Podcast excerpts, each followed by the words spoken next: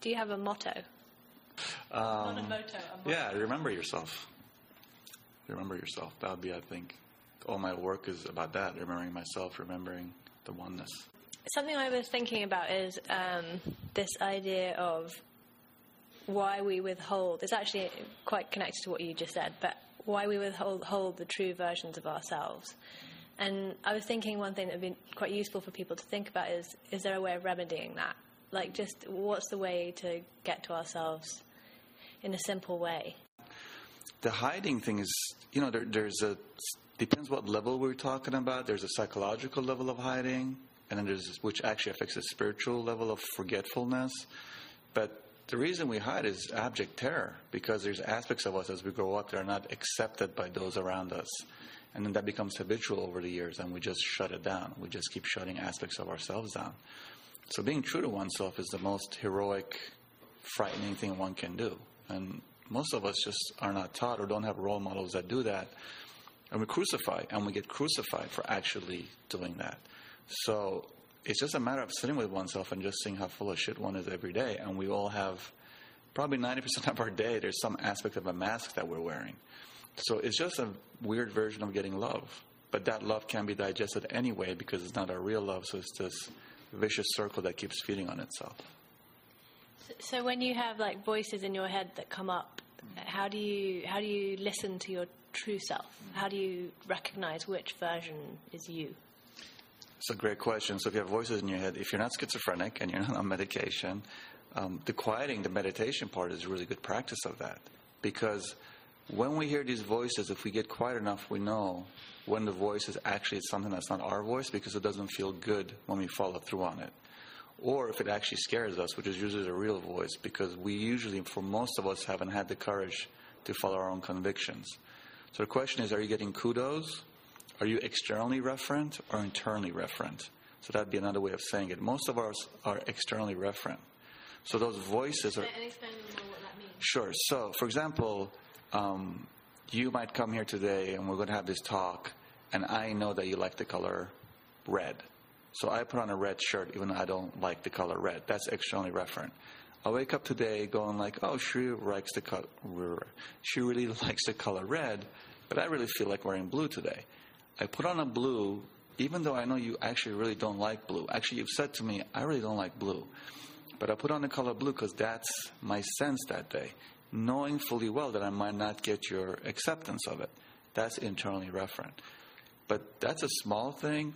Most people, whether they are toeing the party line or they're rebels, they're externally referent.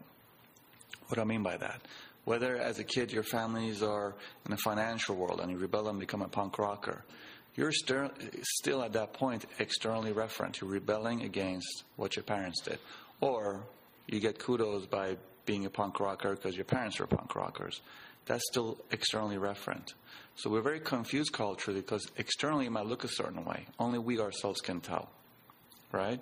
So on that level, very few people are true to themselves, and most of us can feel it when we're around someone who's true to themselves because it's a very powerful frequency. You sit next to someone, they might not even say a word, and you're like, whoa, this person's heavy. They got gravitas.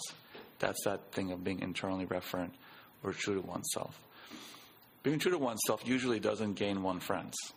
But the one or two people that come around actually will be someone similar to you. So most of us whore ourselves at the altar of really it's the consumption of consumptive culture, you know, externally referent is another way of putting it. And also, when you do get to that sense, or know, uh, or you know, try and get to that sense of, of being true to your inner self, it doesn't. There's a level of comfort that means that it doesn't matter who comes into your life. There's a peacefulness about it. Absolutely. I mean, that, that's the biggest part of it. But then that also means this whole addictive, consumptive culture of ours that's based on not being full inside will, will lose its gloss. So that's a part of the problem in this culture. And then we're talking about inner. To me, there's two levels of inner. First is hearing that inner voice, and then there's a voice beyond that voice that actually is a spiritual self, what we call awakening. So we first skip to this place of actually knowing this middle place of being true to oneself.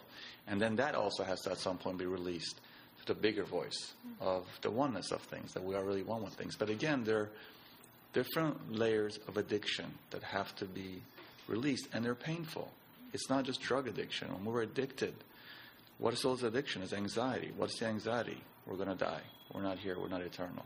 That's that first level of the self. The one beyond that is eternal. So there is no fear on that level.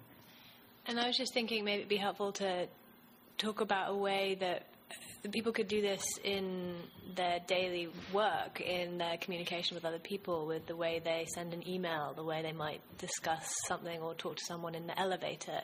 Is there anything you could speak of that would talk to that? Lovely question. Well, two things. One thing I always do myself and tell people to do is feel one's body. So as we're sitting here doing this interview, I'm actually feeling my feet. I'm feeling my hands. I keep making sure that my breath is in my belly. So that gives me a more real time. Am I anxious? Did she trigger something in me by her question? Is it a preference or aversion? Which are all tricky business. While making room for my humanity. If I had a good sleep last night, I'm going to be more patient with you. If I slept four hours, I'm going to be more edgy. So, you know, not, not about perfection. The other part is, or another practice is to actually, something I do myself is every morning I take a quick inventory of my day. So I'm going to run into this person who I usually have a problem with because I allow myself to be hustled by them. Or I run into this person that I'm afraid of, so I'm going to try to please them. Or into this person that triggers me, I'm going to try to crush them. End of the day, I do an inventory before I go to bed after the meditation. I'm just going like, wow, okay, I did well here. This guy that hustles me, I stayed conscious, didn't happen.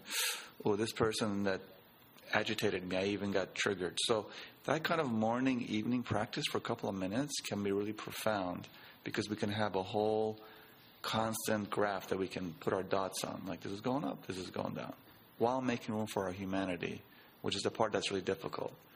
Because our humanity runs us, but we act as if we don't have these human impulses, which we all obviously do.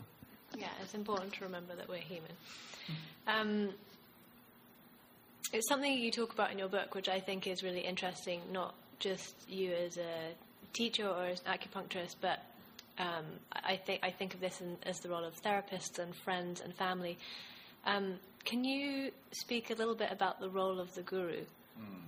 and how how we sit with each other in that way um, when people are taking information and learning from other people, but how they take on themselves in regard to someone who plays that role?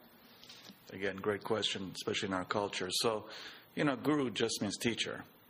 But the difference is in our culture, we are such worshippers of power that the guru thing becomes a place where we totally can abstain from our own responsibility in a situation which kind of ties into, not kind of, it actually ties into our looking for an external patriarch or matriarch, where we just want to give everything over and not think for ourselves. So, on one level, I feel like we all have to really become our own inner gurus. I think that's the most safe way. We can learn from everyone. But the term guru, and in the spiritual circle, I've been in practice now for, for you know several decades. The damage that I see from people totally abstaining from taking responsibility is profound all the stuff that I talk about the book, which is PMS, power, money, sex, really get distorted underneath that kind of energy. And it's not only damaging to the person, the student, it's actually damaging to the guru, the teacher, because both people are really not being in a real responsibility. So we can learn, right? So you learn photography. You would you call him your guru? No, you go learn from a photographer. The second we use the term guru, we give everything over. So this person is going to dictate what I eat. This person can dictate how I think. Um, even this life coach thing, I see this right now. It's like a new version of it. Like on one level, these people are brilliant. They can be very helpful, but you know, you can also look at them and be like, well, you can't possibly give me all these advice, pieces of advice, because really, what's your expertise? Are you a financial guru? Are you? I see people abdicating their power left and right. Again, I'm talking about overall taking responsibility. I'm not against life coaches. I'm not pro. It's just a matter of looking at it and seeing what that is. And to your question directly, yes, I really believe the ultimate gurus are our friends, definitely our lovers, because they for sure point out all the places we're deeply twisted and how painful that is. Our parents. Um, but I feel that's also where culture is going now. I feel like the, the time of the outer guru is slowly shifting, and it's the time of the inner guru. We have to take responsibility. I don't know why I think of this, but so many people spend their days online. Is there any any? Have you found any sense of gurus within the internet? Um, sets of gurus on the internet. There, there are, well, the guru is the perfect internet just in terms of how it teaches us how checked out we are because I just find it's, un, it's an amazing drug. I mean, it's an amazing drug how it just alters our consciousness and can totally shift our way of being in the world. Um, you know, the teachings of some of the best gurus through time are actually on the internet right now. That's an amazing thing about it. So I wouldn't say it's the internet, internet per se, as much as all that information is really out there. But um, does that answer your question? Is that what you're asking? I think so. I mean, I think the reason why I come to it is I feel that it's a space where we could teach more. Um, there could be more um, sense of the inside in the computer. I don't know yet how that's going to be, but I think it's something that we need to think about. Particularly, um, I was reading an article about connection and how um, a lot of younger people are not unable to communicate and unable to talk to each other. And I think one one way with the idea of Facebook and things like this that it might be worth us considering, um, just in general, ways to find ways to connect within that space, but but that connect us to each other more and more, and um, within this world. And I don't know what it is, but it's something I'd like to think about, and I'd like us all to think about. Well, I love what you're saying because what you're saying is you, are taking a Tai Chi, Judo, Aikido approach because this force is not going anywhere. So how do you meld with it? Yeah. So I'm right there with you. So first part is to actually see the, the, the negative and positive sides of it. The second part is to take into account that people actually don't want to connect. People are actually very connected, disconnecting, even though that's what they crave unconsciously. So they will always go for the aspartame instead of the fruit juice because it's just something about it. But I totally agree with you. I feel like there are so much, there is so much available in terms of internet connections if someone guides it that way. I use technology all the time in those terms. And you know, it's like money. It's if you're connected, you can use money and connect more. If you're disconnected, you can use money. So technology to me is the same thing. Is where is it going? We are living at a time where it is becoming a police state, our country as well as everywhere else. So I also really have an eye on that. How so much of these connections are going to be regulated because the nature of these sort of fascist systems, which I believe every government pretty much will lend itself to that to protect its own power, is to shut that down. And I feel that's a discussion no one's having. We can't just focus on the spiritual aspects of it, like what's happened to that part of it. There's a real fight going on right now on the internet in terms of control from government forces and civil. So I'm right there with you. I don't have an answer for it, but I'm right there with you. I think it's very important, and that's a great way of doing it.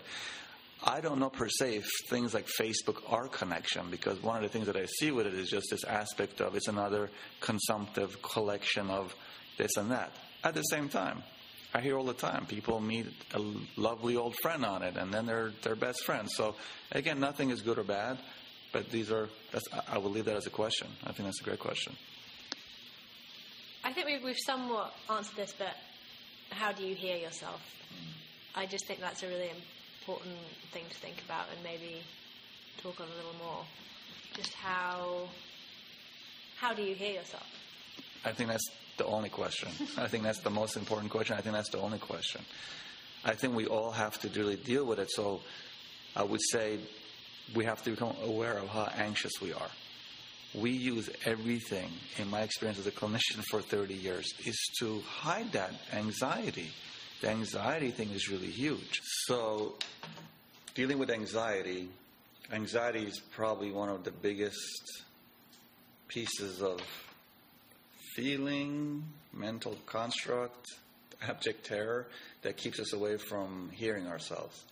So, first and foremost, is to create some space where there's some quietude. Meditation can be very helpful. Just unplugging. I mean, it's amazing for me thinking how much just in the 35 years I've lived in this country, how much new forms of disconnection there is. Whereas before you had your TV, then it became cable TV, then it became you know, your cassette players and record players, and the level right now has become exponential. I mean, I just walk down the street as we all do, and we all complain about it, and people bump into us with their supercomputer phones, and no one's really here. We're in hyperspace all the time. So the first part is to actually pull ourselves back, not as a monk, but for half an hour a day. You know, one day a week, unplug. If you, if one tries to do that, one realizes how anxious one actually is. So that quieting that anxiety down, not that one even quietens it as much as one has a different relationship with it. That'll allow oneself to hear oneself. Making art is an amazing way. Make collages, write, take pictures. I mean, all ways where one quiets oneself is actually where that voice comes in. And as I'm thinking about your question, it's not just how does one hear oneself, it's like how does one stop putting cotton balls in one's ears? The, the self is talking really loudly. It talks in sleep, it talks in through our friends, it talks in our actions, it talks when we stub our toe on the bed. The self is screaming out loud at this point. And we have managed to do this amazing thing of just shutting it down.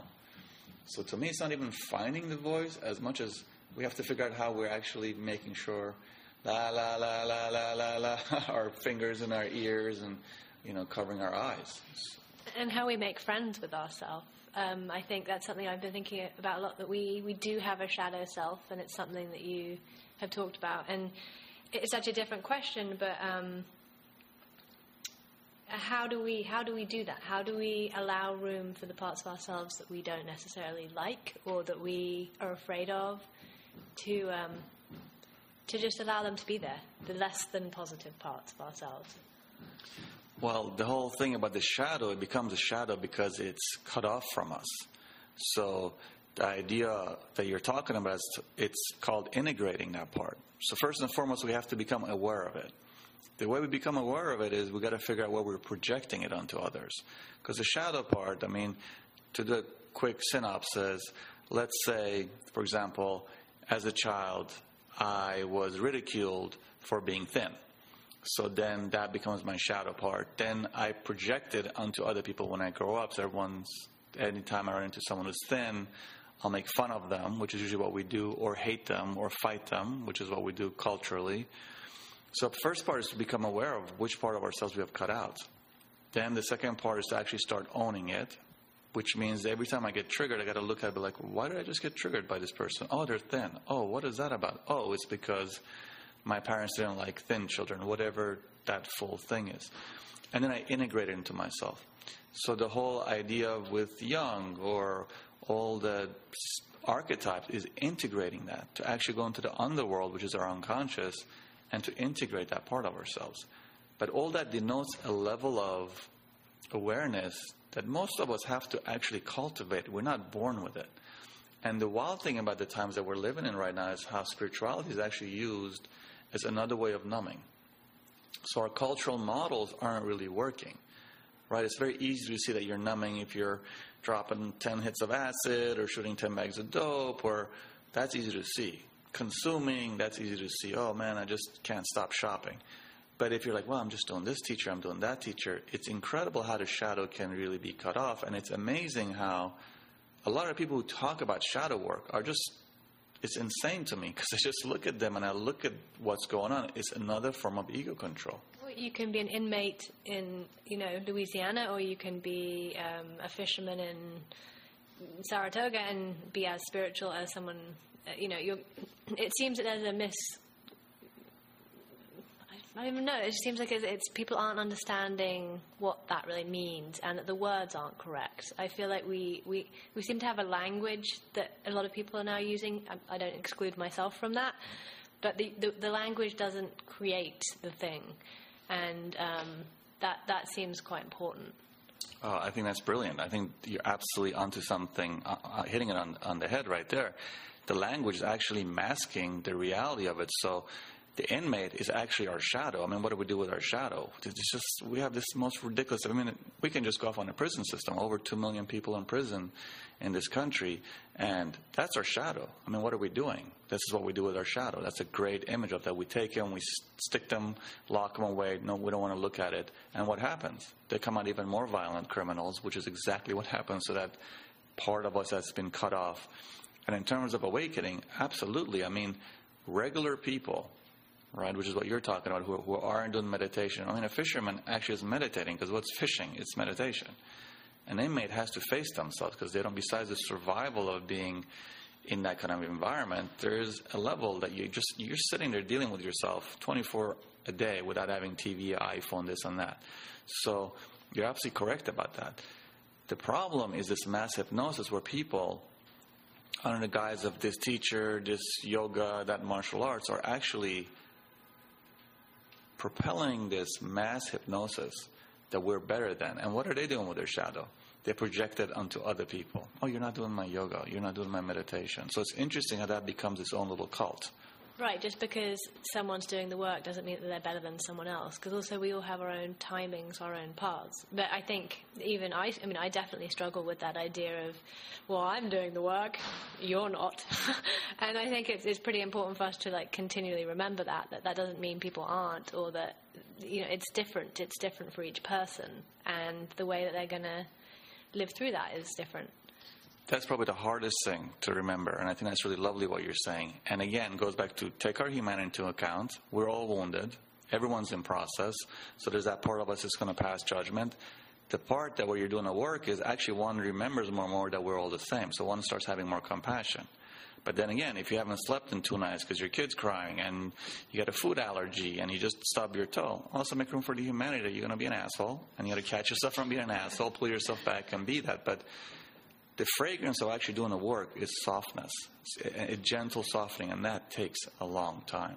There are no shortcuts.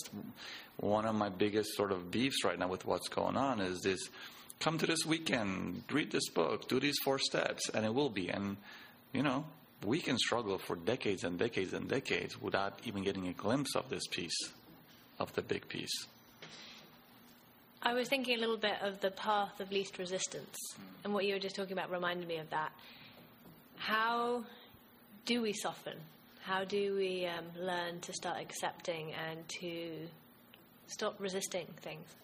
By taking risks of being vulnerable, right? So I can have a fight with a friend, I can have a fight with a lover. I can it can make me very hard because of my wounding. So then I can just be like, give them the finger, give them the cold shoulder, don't answer the phone calls. Or I can be like, wow, I'm going to take a risk right now and leave a message, leave a call, and say, I'm terribly sorry, I'm really hurt, always coming from the eye, and make a stand into vulnerability, not knowing that the person might actually come back and say, You're a jerk. I don't want to talk to you ever again. But in the face of that, I actually make myself vulnerable. To me, vulnerability is the answer. And a daily practice of humility. I'm not talking some Mother Teresa heroic thing, because we do that too as a way of numbing. I'm talking actually small steps that nobody sees but ourselves, just for us. Because ultimately, we come here alone, we leave here alone. So we have to actually learn to be in relationship with that person. And I see a lot of people who have serious illness or who are dying, and that's really the only time you find out what kind of relationship you have with yourself, because most of us fake many things most of the time. You talk a lot about intent. How do we constantly examine and re examine what our intent is? So, a part of that, I mean, there's action, there's intention. So, what the thing that I always say is we can do the same action with two different intentions and get two different results. So, I'm going to come visit you. And I feel like it's really my duty to come visit you, even if I don't want to. So I come visit you, and then I come there and I'm agitated and I'm mean to you, and you're like, what the hell's wrong with you? I can feel like, oh, she's not feeling well today. She's a good friend of mine. I really want to go see how she's doing and bring you some soup and look after you and be a lovely meeting. You'll feel better, I'll feel better. Same action, different intention. So a lot of our culture, we don't really examine intention. We're so focused on the action. Well, I went and saw Poppy, so my work is done. It's like, well, no, you didn't want to go, so why did you actually do that? Um, so intention is actually, again, the same thing to examining. It's quieting oneself and to examine to see which side's up, which side's down. What advice would you give someone who is suffering? My advice wouldn't be to someone who's suffering, because if they're suffering, they know they're suffering, they're going to find a way out. My advice would be to the person who thinks they're not suffering to be like, really? Okay, let's look a little deeper and see what's going on. Now, you'll have one in a million who actually are have done the work, are really aligned. For the majority of us, we don't even know we're suffering. So the whole thing to put an end to suffering, you have to realize you're suffering. For many of us, we actually things are really going great. Then we start slowly uncovering things it's like, oh, I'm not even intimate with my intimates. I'm always focused from email to email. I'm focused from shop to shop. I'm focused from acquisition to acquisition, from repressing people or repressing my emotions. So we're all suffering. I mean, it takes a tremendous amount of courage to live consciously. The fact that we're born to die, the fact that everything around us dies, that's profound stuff to face every day. Most of us work on numbing that because we're so anxious around it. So suffering and its end comes from by first actually admitting or becoming aware that there's suffering going on. Now, it's not always clear cut. There's a lot of beauty amidst the ugliness. There's a lot of ugliness amidst the beauty. But to make a room for that, and not as a way of making oneself neurotic, as the whole point of this stuff is to be fully here. A lot of people have these near death experiences. A lot of them, it's very interesting. What happens is they get softer, they get more fun loving. things aren't as serious. Why? Because they leave their bodies, they realize the oneness, they realize the big joke, they come back in, and they can live their lives fully. Now, if you're a mother who's dying of cancer and dealing with those things, that's not an easy thing to remember. If you're a person whose lover just betrayed you, not an easy thing to remember. You're someone whose house has been taken away, not an easy. So there has to be compassion for the human component. At the same time, we have to keep an eye on a bigger prize, which is actually everything is us. We are everything. And it's a tricky balancing act because we can definitely use either one to get lost in. But I would say that would be a part of that answer to your question. And what's your daily routine?